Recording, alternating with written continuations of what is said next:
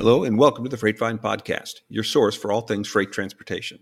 I'm Chris Caplice, Chief Scientist at DAT, and today I'm joined by Philip West, Director of North America Transportation, and Mark Purdy, Senior Manager, Dry National Transportation Strategy and Operations, both at General Mills. I last had Phil and Mark on the Freightvine in August 2020, just as the pandemic demand was peaking. On that episode, we talked about how General Mills was adjusting to meet the dramatically increasing and chaotic demand. Well, a lot has changed in two years, but surprisingly, a lot has remained the same. In this episode, Phil and Mark discuss how General Mills shifted and adapted their operations both during the pandemic as well as now in the post pandemic era. And they talk about how supply chain decision making has sped up, how technology has enabled this faster cadence and actually made it much more comprehensive and connected, and how people are still the critical component to their operations. Following my conversation with Mark and Philip, I'll be joined by Dr. Enam Ayub to discuss the truckload market update. So let's get started.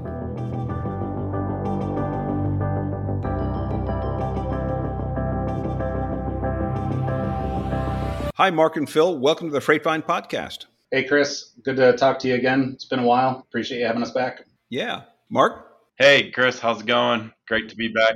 Yeah, it's going well. I just want to hear. Uh, so it's great to have you guys in the same room because, as we were saying earlier, you can hear each other this time. But the reason why I wanted you guys on the podcast is because we last had you on in August of 2020, which I can't believe it is almost two years ago.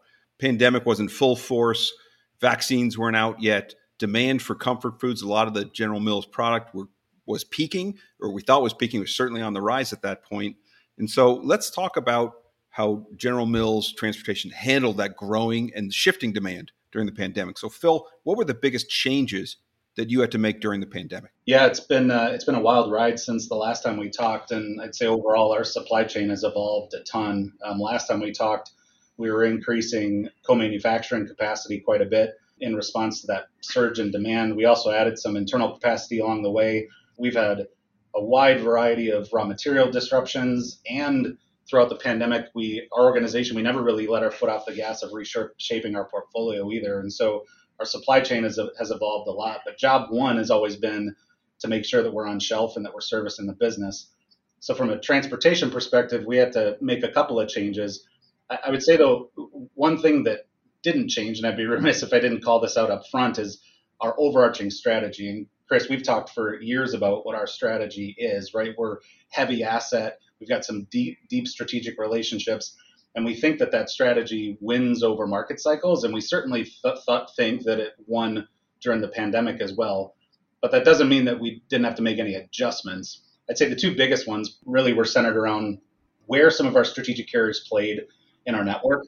We had to focus a lot more on like in and out balance across the network, positioning their capacity where we needed it most or where we had more consistent volumes um, so that we're eliminating as many empty miles as possible in the network. So that would be the first.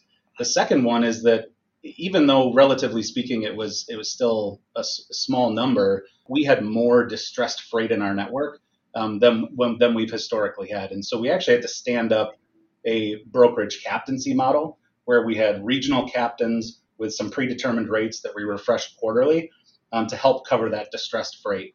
Um, and that really helped us kind of close the gaps on that job one, making sure that we were servicing the business during the pandemic. So those are probably the two biggest changes we made. Yeah, let me ask about that the brokerage captaincy, because you guys have pioneered, or I don't know if this has changed, the whole captaincy model where you'd have a, typically an asset based carrier would own uh, the lanes of, of a facility outbound and inbound, I assume. So how does the brokerage captaincy work? Is it a regional or how is the focus? Yeah, it's it's re- it was regional in nature, and I would say that it was a blend of kind of the usual suspects in the brokerage space um, that you would expect. But it was also actually tapping into some of the strategic carriers that we have that have multiple product offerings, right? So um, we were leveraging the brokerage arm of some of our strategic partners to get that to fly. And so, is that something that you're continuing post pandemic? And we'll talk more about this later. So, this was something new you really didn't focus on. Is that something you're going to continue?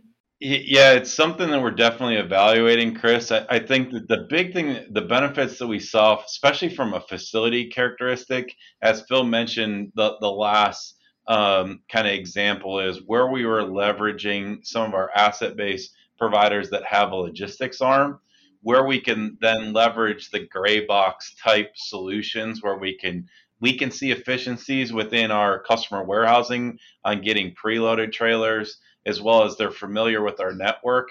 Um, they can bring in some of those incremental um, capacity plays that can be a niche that sometimes isn't as big of a niche for their their asset um, lanes. And so it, it's getting to a balance. And, and I would say that we're still evolving what that strategy looks like, I would say post pandemic. And, and we're utilizing it in pockets, and especially as we say, how does that then incorporate into our annual RFP process? We're being a lot more kind of surgical on where we're, we're bringing that type of capacity into the market. Yeah, so we'll we'll go into that a little more because that's something that everyone's struggling with to see how they how they bring in that dynamic side of things to it. But let me go back to the changes during the pandemic. Can you give us a rough idea of how your network changed? Was it mainly sourcing pickup points or was it mainly destinations? Was it total lanes changing? What was the how would you characterize the the change in your transportation network? Is there an all all of the above option? Um, yeah, I, I, kidding aside, I would say it was it was truly all all of the above. I think as we were responding to the changes in the business, we we obviously starting up new co-manufacturing lanes, and so we were increasing the number of origin destination pairs. We were we were changing the volume on existing lanes in our network, so we're having to go out and contract more.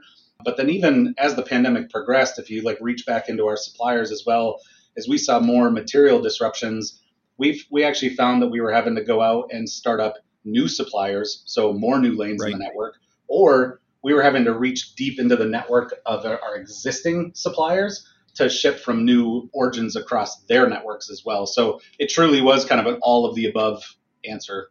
And so, just as a general uh, sense, because at DAT, you know, with the FMIC, I look at a lot of the different shippers, and there are over 100 shippers. And one thing I noticed is, uh, just as you explained, during the pandemic, from from 2019 to 2021, uh, the number of lanes just dramatically increased, five to fives. Um, but also, what increased was the percent of lanes that carried one load a year. Did you see the same kind of thing? Because so, so, you're so sparse. Yeah, yeah, I, I, would say, and what we we touched on it a little bit during the previous podcast is I think as you know inventory was trying to catch up um, a lot. We we really progressed, I would say, in our evaluation of where inventory was positioned. And historically, we would try and move that into, say, our near customer warehouse to that customer. And I think why we saw a lot of that sporadic one to five shipments is yeah. It was a lot quicker and more cost effective to, to just ship it from where we have the inventory um, and, and, I would say that that's where we leverage those brokerage type um, strategies um, because we don't necessarily have that volume contracted. And um, it was hard to be predictive, I think, in a lot of those situations as as you can imagine, things were just sure. moving around day to day, week to week. Yeah, very reactive. Yeah, through our RFP, we actually had to build out a low volume strategy across our network because of the number of lanes that did have kind of those onesie twosie shipments on it, and that that really was actually the genesis for the brokerage captaincy model that that we referenced a little earlier as well. Makes sense. I know when I started doing bids for shippers in the '90s, the word broker and spot were four letter words. yeah. You just didn't you didn't plan it because we're we're not going to use them this year, right? So Phil, let me ask you, what was the biggest surprise during the pandemic as you look back now over the last two years? What did you say at this time August that totally surprised you since then? I mean, maybe, maybe it wasn't a surprise. Maybe, I think we always kind of knew it, but I think it was it was a startling realization, maybe, that mm. how interconnected the global supply chain really is. Wow, I think yeah. as the pandemic progressed, um, and we started to see more and more material disruptions from our vendors that are giving us all the inputs required for our products, it was eye opening to read a news article about, say, like a, a difficult tapioca crop in Brazil only to realize that that means we're going to be out of tapioca starch in four days for some of the products that we make here in the U.S. And so that to me was this this this wild realization of how truly interconnected the global supply chain is. Now, silver lining to that is we we realize that at the with the pace of change and and especially with our competitors, everyone's kind of racing for the case, so to speak we realized that we needed to get in front of some of those disruptions. And so never never let a good crisis go to waste, right? We actually stood up a risk a risk COE, and we're using some really neat industry tools now that are trying to give us some early reads on when these disruptions are coming. Because to be honest, a, a matter of days or even hours in some instances, our ability to react to those disruptions can mean the difference between having something on shelf and not. Yeah, and also it's it's like um, if you're being chased by a bear, you only yeah. have to be faster than the person you're with. So it's a competitive thing. So being able to respond in a week when someone else takes a month, that's a competitive advantage. Mark, are you going to add something? Yeah, one thing I was just going to add is I, I, think even from an operations perspective, so within the scope of my work is really more uh, around North American transportation. But I think just to build on another area where global supply chain, I'm seeing an impact more so on the transportation is really where those import and export process happens. We're seeing a lot more, I would say, we talked about imbalance during the last podcast. I think some of that demand imbalance is coming from some of our import export locations, obviously, some of the port congestion, as well as some of the essential and non essential items that are coming globally within the supply chain and the impacts to the intermodal network is something that was astonishing to us and I think something that we're closer to today than we were say pre-pandemic. And imports, I'm going to go on a limb, are not huge percentage of your business, is it? No. Most of your stuff is domestic production, domestic. That's what I thought. Yeah, but but I'd say our biggest impact on, on that specifically, Chris, is we're the backhaul usually for the, the intermodal containers back to those ports. And so when there's congestion, you know, that, that whole fluid notion really impacts us back upstream. And then the other thing that, and I'm sure we'll get into this later in the podcast, is really from a receiving standpoint, you know, as the congestion, whether it's at the ramp locations or at our at the customer receiving is impacting some of our plants, I would say, more upstream so that we have challenges around preloading and keeping those containers and trailers flowing. Uh, and that's becoming, you know, it, it was a big issue in the pandemic, and I think continues to be an issue even today. Yeah. So one of the things that talking to different companies is that the Delta and the Omicron waves seem to have a bigger impact than the initial wave because of the quarantining of things. Did, is that something that you guys faced, and is is that still affecting you? The labor at your facilities for loading and unloading is that is that an impact still? Yeah, it was absolutely an impact um, during those waves, and we we felt it probably most acutely across our our distribution centers, our co-manufacturers, and our customers. Mark kind of talked about the congestion. It was very similar when we went through those waves. Every every node of our network was congested because of some of the quarantining and the number of call offs that were occurring across the network what, what it meant for us in, in trans then is that at the at the end of the day, we're still trying to do job one, right? Service the customer, make sure we're on shelf. And so we actually had to get creative and start using any available capacity across the distribution network in order to service the business. And so we had lanes that we were kind of dynamically shifting around the network, or we were even just dynamically shifting order by order to make sure that we could get product out of the buildings. And that was a, a daily, sometimes a couple times a day exercise to work through that process, get our carriers lined up, make sure we had the labor on that shift to move the product out of the building. It was pretty. It was a pretty fluid situation there for the better part of what would you say, five or six months. Yeah, for sure. And I, and I'd say one more build to that, Chris, is what we're seeing is as you talk about those different waves happening, customer demand, especially on a lot of our items, we, we see a big impact on that. And I also think that the other thing that we're seeing now that we're trying to get our arms around better data that says that as people now have the flexibility to work from home, are they choosing to live in different regions? So, for example, the volume that we're seeing right now going into, say, our Southeast Regional Distribution Center is way outpacing the, what we had in our forecast for our bid because of the people choosing to live in the right. Florida, Georgia, Carolina oh, market or the Texas market. And then you're yeah. seeing the impact on some of the other regions that maybe uh, have seen a shift away from those areas. And, and, we're definitely trying to see as we can gather more customer insights data to make sure that we're building that into our volume forecast with our carriers. That's really interesting because I have some family members and a lot of friends who are essentially nomads. Yeah. you know, hey, I bet so during the ski season, did you see a lot of product going to the Denver area and everything because people wanted to go out skiing out west? That that's really I hadn't thought of that. Um, but you brought up a point, Phil, about uh, the decision making being so fluid. One of the common traits talking to companies is that they made faster decisions. Uh, decisions were made in, in, sitting around a table or a Zoom call that usually take months was made in a couple hours. Do you think that was just a pandemic artifact, or do you think that fast decision making is going to continue? I think it's going to stick to the ribs. I mean, I think at, at the end of the day, we've uh, we've rejiggered quite a few processes within our organization and have stood up something that we affectionately call the run, and it's it's essentially a way to connect the different layers of the organization on a more, more frequent cadence to review critical performance indicators and to drive escalations up the organization. And so the cadence that that, that process now leverages allows us to be a lot faster in our decision making. So that that's one.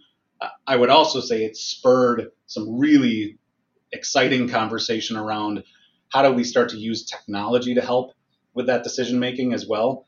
Um, and so we're actually on the uh, in the process of building out a large scale logistics um, technology program um, that we'll be leveraging over the next three years to kind of build out some new capabilities around connected data to, to help with that decision making and the agility that we need in today's environment. So, so that means no more Excel spreadsheets being passed around. Going to try to get rid of them.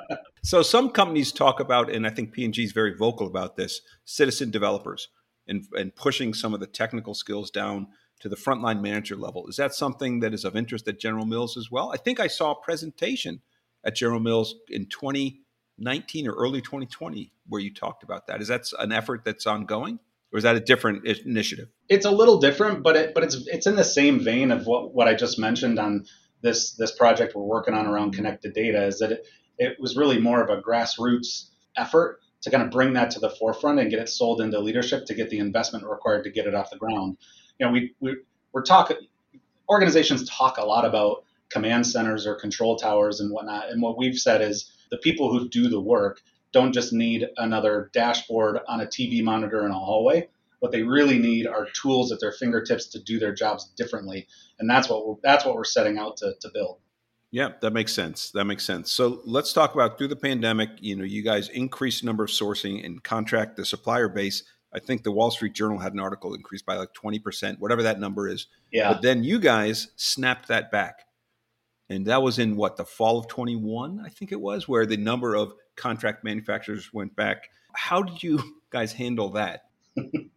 yeah, I would, would say it was it was honestly really dependent on the platform. Um, some we were able to leverage. Some of the co-manufacturers we were able to leverage temporarily and then kind of snap back, um, like was published. But a lot of the suppliers um, that we went to, we couldn't actually bring online fast enough to service the peak of demand anyway, and so we really dipped into inventory to service that initial ah, peak. I see. I see. Once once some of these co-manufacturers are, are online, uh, and we started to see demand kind of level off in that mid-single digit clip because we're still growing over the course of the pandemic, even after that initial spike. Our supplier base continued to kind of evolve and, and expand, and so, like I mentioned earlier, we're not just bringing new suppliers online anymore. It's also actually expanding the use of existing suppliers, maybe just different um, nodes within their network to service our business. So I mean, all, all that I guess is to say that you know, we're we're still evaluating um, the network. We're still evaluating where does it make sense to internalize some of this production versus leave it out at some of these co-manufacturers and leverage their capabilities. But it seems like you didn't fall into the Peloton trap where you no. just overbuilt and said think that you know so you you you what I like about it, you kept flexibility into it and you adjusted. But let's let's talk about now that the pandemic's more or less receding so, so Mark, how has the overall demand for General Mills products changed? Has it shifted? You said it's it's still increasing, but how has it changed? Yeah, I, I would say that obviously we still are growing, um, but I but I do think that you know we we talked um, qu- in quite a bit of detail on the previous podcast on the shift basically from our food service business into retail because of the stay at home. I would say that as we're sh- seeing that shift back, we're seeing growth in both of those platforms now. Um, in terms of, I feel like from a sales perspective, you know, really looking at what platforms are are successful, and you can even see during our recent acquisitions in the food service space. You know, I think we're doubling down on where we know that there's growth within the food service division, as well as then in our retail segment, as we we talked about in our meals and baking, and then the, the in in the growth that we saw in the at home consumption. And then now, as people are shifting to on the go, I think we're trying to make sure that we capitalize on on the growth in those platforms as well. Um, and so I would say that overall, um, that's where I think as a company we're still seeing that that growth come in, and and I think trying to get out in front of where the, that demand is going to be coming from to make sure that from a transportation and supply chain standpoint, we're able to execute to, to meet those customer demands. During the pandemic, a lot of companies, and I think General Mills included, reduced the number of SKUs just to focus in on the prime movers. And so the question was, will that go back out to increase the number of SKUs or will we stay focused? Which, which way did you guys go? And where do you think it's going to go in the future? Yeah, I think we definitely went through SKU rationalization. I would say that what's probably driving more of that than is getting press is really what Phil touched on in terms of the material management and overall mm. supply mm. chain disruption.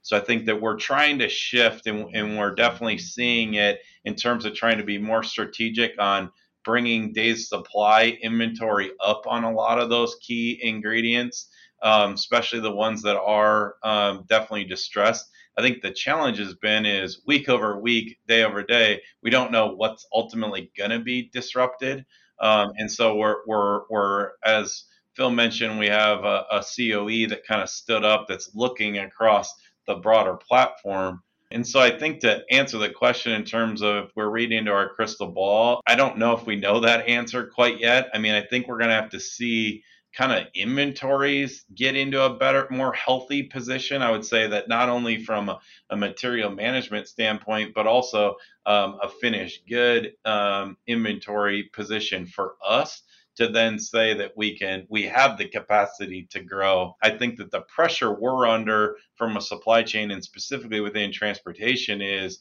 you know that the those days supply targets are still pretty in the low numbers. Um, and so a lot of people still aren't feeling super comfortable in terms of kind of where, where we're at. And so, and able to, or our ability to then be able to service the customer, especially as you know, the case fill requirements are, are pretty high that we want to make sure that we have on shelf availability for, for the consumer. No, that makes that makes sense. So, do you think your operations now are closer to what you did pre-pandemic or during the pandemic, or, or, is it some mix of the two? You didn't just go back to the way things were. It isn't 2019 again. No, I, I, think that the biggest thing that we did from an operations standpoint, and Phil touched on it, um, us giving the team more visibility. We've talked a lot of, with our team around being like better business leaders, and so making better business decisions. I think right. bubbling up cost trade offs.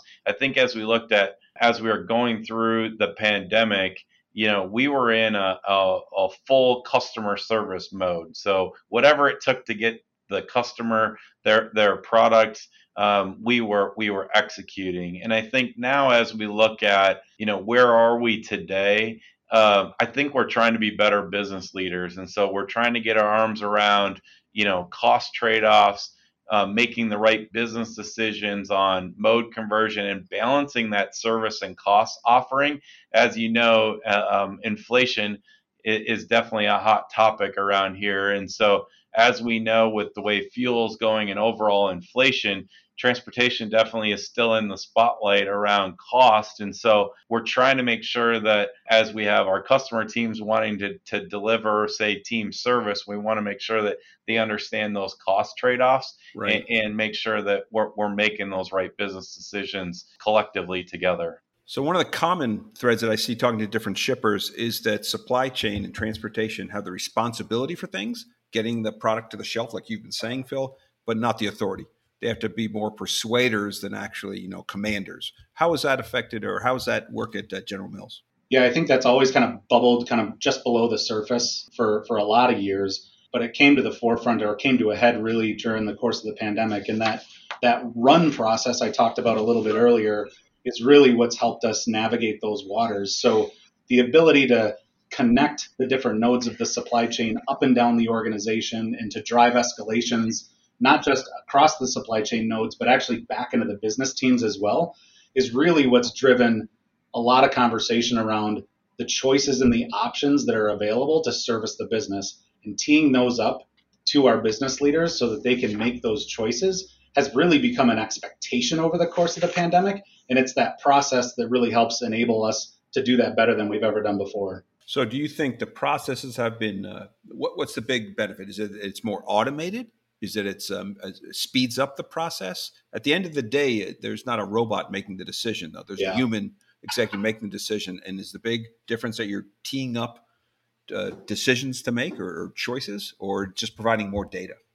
Yeah, I think it's actually leaning on the data to bring visibility to the gaps that are in front of us, and then using the process to help expedite the decision making. And so our ability to run those kind of escalations or decision points through the organization and to the right supply chain leader or business leader is faster than we've ever done before. And we the process is what's really enabled us to do that. Got it. Got it. So let's take it back down to transportation for a little bit and tell me how has your portfolio mix changed pre, during, and post in terms of dedicated contract and that spot dynamic brokerage kind of mix? Yeah, I would say that at a high level, it hasn't changed. I would say that have we went through evaluation periods? Definitely, and, and especially in pockets, do an evaluation of should we get into dedicated. I would say that you know because we lean more onto our strategic partnerships that I, I like to somewhat uh, joke with a few of the carriers that we get dedicated like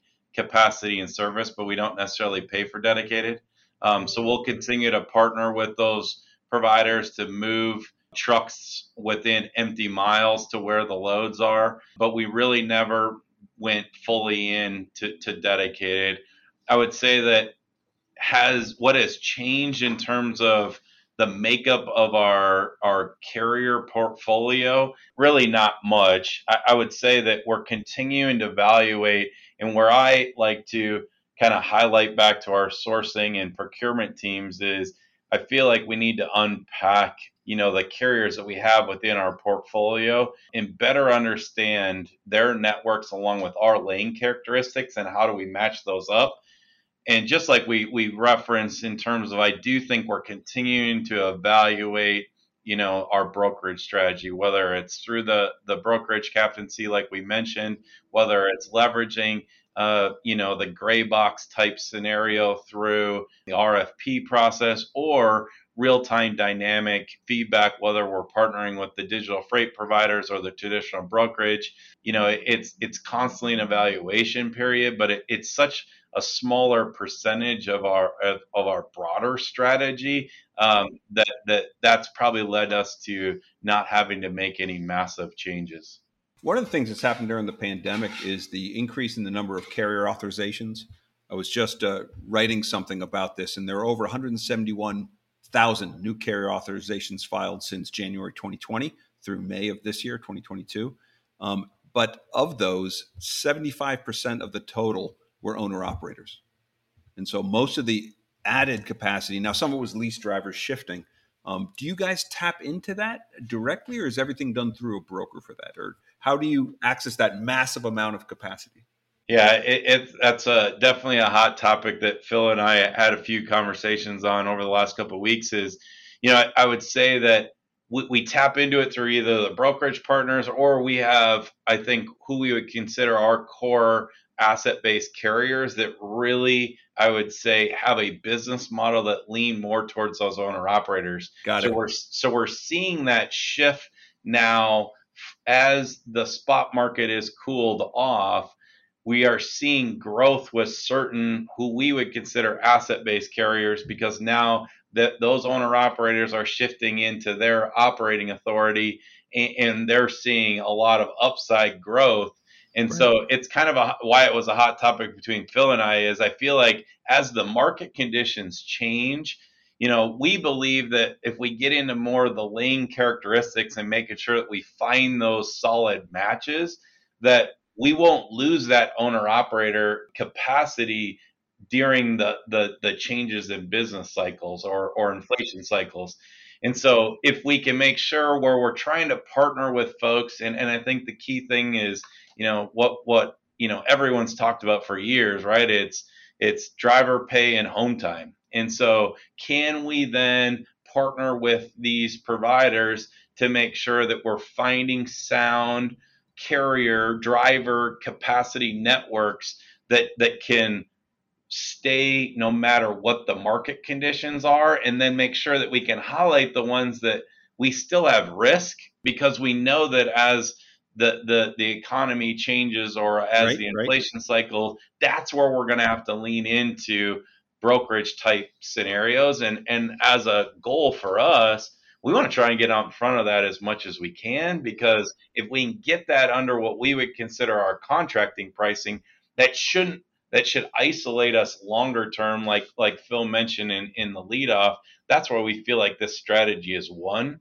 over over the test of time is how we partner and make sure that we set up a, a, transportation network that's appealing for, for drivers no matter what the market conditions are. One of the challenges that I've seen, especially for smaller fleets, is the drop requirement, right? And they just don't have whether a lot of manufacturers don't have enough space to have you know carrier pools from 32 different carriers at their lots or the carriers can't provide it but the other one is the amount of dwell that's going on in facilities um, that's another focus that a lot of companies focused on during the pandemic to try to reduce that and labor exacerbated that um, how are you guys approaching that to reduce the dwell time the wait time because we always focus on empty miles reducing empty miles no one really focuses on empty hours and that's the thing that drives drivers out of the business, adds your costs, and leads to the next RFP to higher costs. So, how are you guys approaching dwell time reduction, or is that not an issue? Have you already solved it?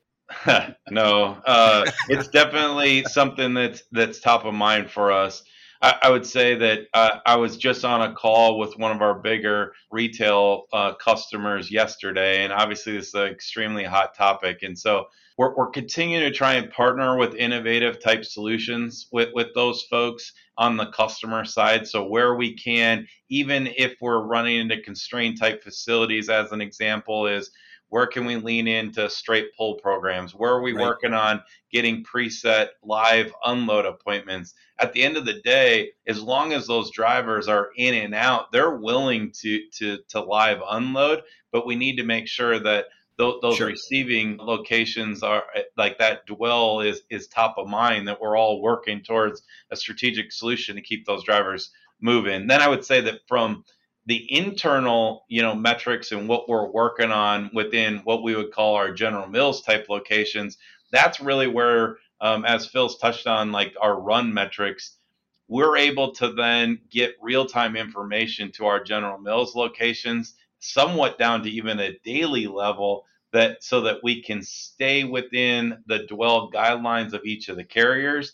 Um, we're partnering with them on trailer pools. We're partnering with them on percent of live loads. Where we are brokering, as an example, the big thing for us is we, we really don't want to put warehousing labor to something that a transportation provider isn't planning on picking up because that just con- congests our docks. So my team really works closely with our warehousing team as well as our transportation providers of trying to be proactive as we can in the process to make sure that what, there's no you know inefficiencies or effort loss in terms of warehousing and transportation that we're going to apply labor to something that the warehousing group is going to be able to pick and load and we're going to be able to pick up and ultimately deliver to our customers.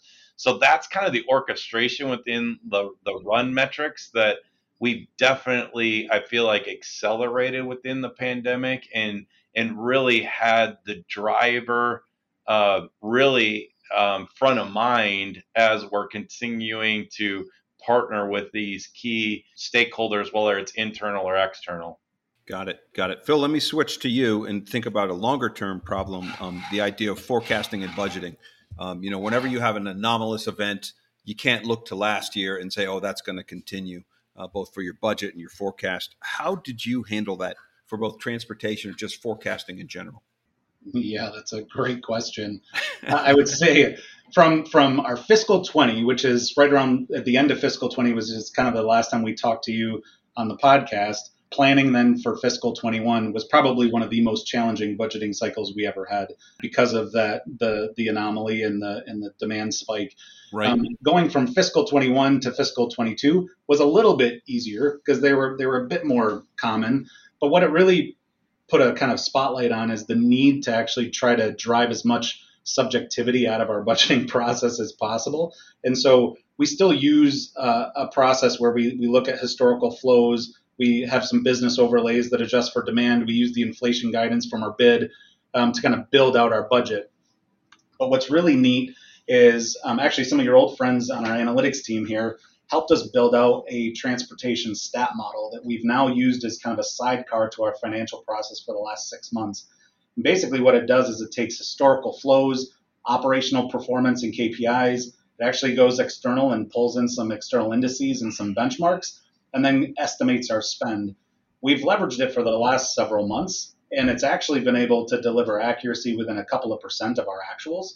And so it's helping us build confidence that we've got a tool in our arsenal now that we feel like can better predict what our financials are going to be even if even if we don't necessarily see it that way it's forcing us to think a little bit differently and scrub some of our assumptions along the way now budgeting for the line haul costs and for fuel i assume are handled very differently because you have no control over fuel uh, for that so how how did you handle that and how is that going because what is i just saw the diesel price what was it they just announced 550 or something 540 it's dropped since the June peak by 30 whole cents, but it's still high. And I'm talking to some shippers, the big change, they had to change their fuel surcharge table because it didn't go high enough, right? So, so how are you guys incorporating that? Yeah, we haven't had to change our fuel surcharge program. We've, we've been okay. Um, it is a flow through cost to our carriers, and we've been able to manage it actually pretty well through our sourcing organization and the hedges that they take. And so we, we've actually landed in a, in a fairly good position. I think the, the larger the larger conversation is where do we have choices that could impact fuel? Okay. So where do we have options to like lean into intermodal conversion more or focus on operational efficiencies like reducing miles or touches in the network versus just that kind of give the team business choices on how we ship product through the network, right? Not not the just ship it mentality. So overall, I would say we're, we're we're managing we're managing the variability and the volatility in fuel um, through our hedging but it's opened the door to a lot of other questions about how we ship through the network did you guys have any challenges when the uh, department of energy didn't publish diesel rates for three weeks that was fun yeah, yeah. so has this affected your otif the way you approach that is it more in full now rather than on time or are you guys always perfect anyway? We're always perfect. Um, no, I would say that the the split of focus is still is still even across the organization. Okay. Our our planning organization still is laser focused on on in full and really working back with with our customers to make sure that we're achieving the best we can with the material disruptions that are in front of us. And from a transportation standpoint, it's still all hands on deck to make sure that we're meeting that LRAD um, for our customers I, I think it's Im- important that we focus there, knowing that um, sometimes what is requested as the original delivery date isn't even a feasible delivery date. Um, and so, really, really getting our teams focused and getting our carriers focused around LRAD um, has been the ticket for us through the pandemic. So, so what is LRAD? Last requested arrival date. Last, last okay. requested. Okay. Last question for you, Mark, and then Phil, if you want to add into this. Uh, what silver linings from the pandemic? We went through two years give or take. What were some of the things that uh, you guys learned as a company or personally that you're applying now post pandemic? Yeah, I think for me it's it's two things. One is people, right, and, and that we're working with or have working for us um, who we consider best in class. And so whether that's the drivers that we're selecting, the carriers that we're working with, or our internal teams, um, you know, we all lived through some some challenging times. I, I think that um, we definitely open our eyes in terms of even how our org is structured. You know, we talked a lot about you know data and tools and, and process, but I think that through the pandemic, it really showed where we need the people to, to be able to bubble up and make those decisions. And so, from a staffing perspective, I think we really now have landed in a good spot from from an org structure perspective and just like I touched on, you know, making sure that when we're engaging, you know, we're thinking about um, the the driver and our carriers as we're building out our transportation strategy of the future. Um, and then the second thing for me is really just that speed of decision making process, how we leverage. Um, you know, we we touched on in a few different points throughout the podcast. You know, the, this whole um, thought process around our run and how we have, from an operations perspective, we're able to make decisions quicker. We're able to drive, you know, um, information both up and downstream throughout the the the org structure, and overall, just just speed to decision making. I think is just something that I, I would say highlighted, you know, as a silver yeah. lining post pandemic. Any, anything to add there, Phil? Yeah, I would echo what Mark said. The, the only thing that I would I would build on is I, I think over the last couple of years since the last time we talked, I think the visibility of transportation and understanding the nuances of the market and the different market cycles within the industry, getting that visibility to our C-suite and even some of yeah. our senior leaders in supply chain has been a, a really big positive you know, communication and education is always a challenge when folks aren't really close to the work.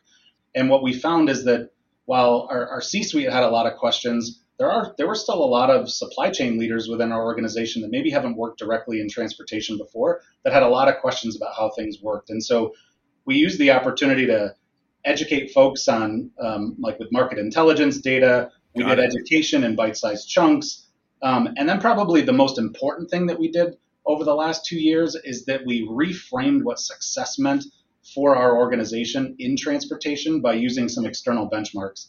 And so, interestingly enough, I had a conversation with our CEO just uh, two months ago, and he and I were talking about what success looks like in the current fiscal year. And I told him if, if he were to ask me whether or not we were, we were performing well relative to our 2019 um, performance indicators, the answer is a resounding no.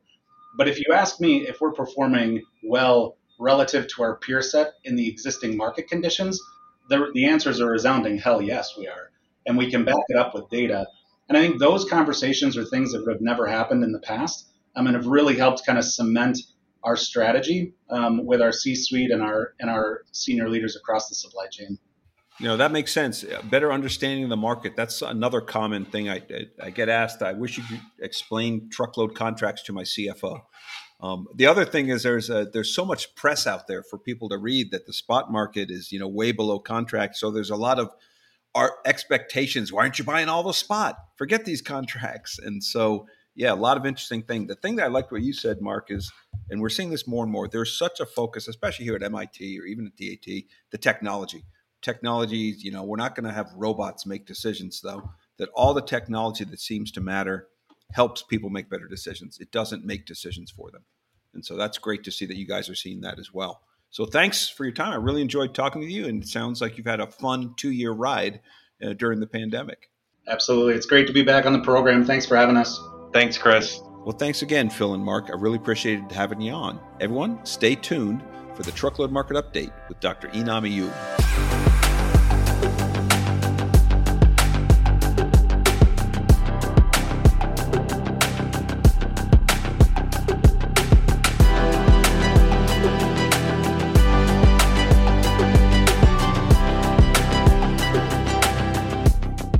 Welcome to the Over the Road Truckload Market Update for July 28, 2022. In today's market update, we will discuss the market changes in the last two weeks. For dry van, active rates are down 1%, spot rates up 2%, replacement rates negative 1. This means the new contract rates are about 1% below the rates being replaced. On the temp control side, active rates are up 2%, spot rates up 2%, and replacement rates down 1%. On the intermodal side, active rates are flat, spot rates down 2%, and replacement rates positive 2%. Finally, on the flatbed side, active rates are up 1%, spot rates up 3%, and replacement rates down 2%. So, Inam, it, this is a weird week. I mean, a lot of mixed signals coming in. It looks like van, reefer, and flatbed are all negative for the uh, replacement rates, but it seems like spot rates are going up a little. What's going on? Yeah, I think it's it's it's um, confusing in the sense of going in the opposite direction, but I think it's a much shorter term. Uh, I think we will watch for that for the next week. I, I can't see a reason why, uh, other than some seasonal short term effects. And and so, what about fuel? Has that? Uh, I know it's dropped a little bit. How is that affecting things? You know, as it's dropping, we see about fifty cents drop over the um, you know compared to the last month, which is a good uh, six seven cents for the for the shipper. So it's it's definitely um, um, you know a bonus for the shippers because they were carrying the full burden as far as the contracts are concerned right? We're still way above what we were a year ago or even six months ago, but it is dropping from that that peak we had in June. And what about the spot rate differential? Are we still below? Is contract still below spot for van and reefer? How's that looking?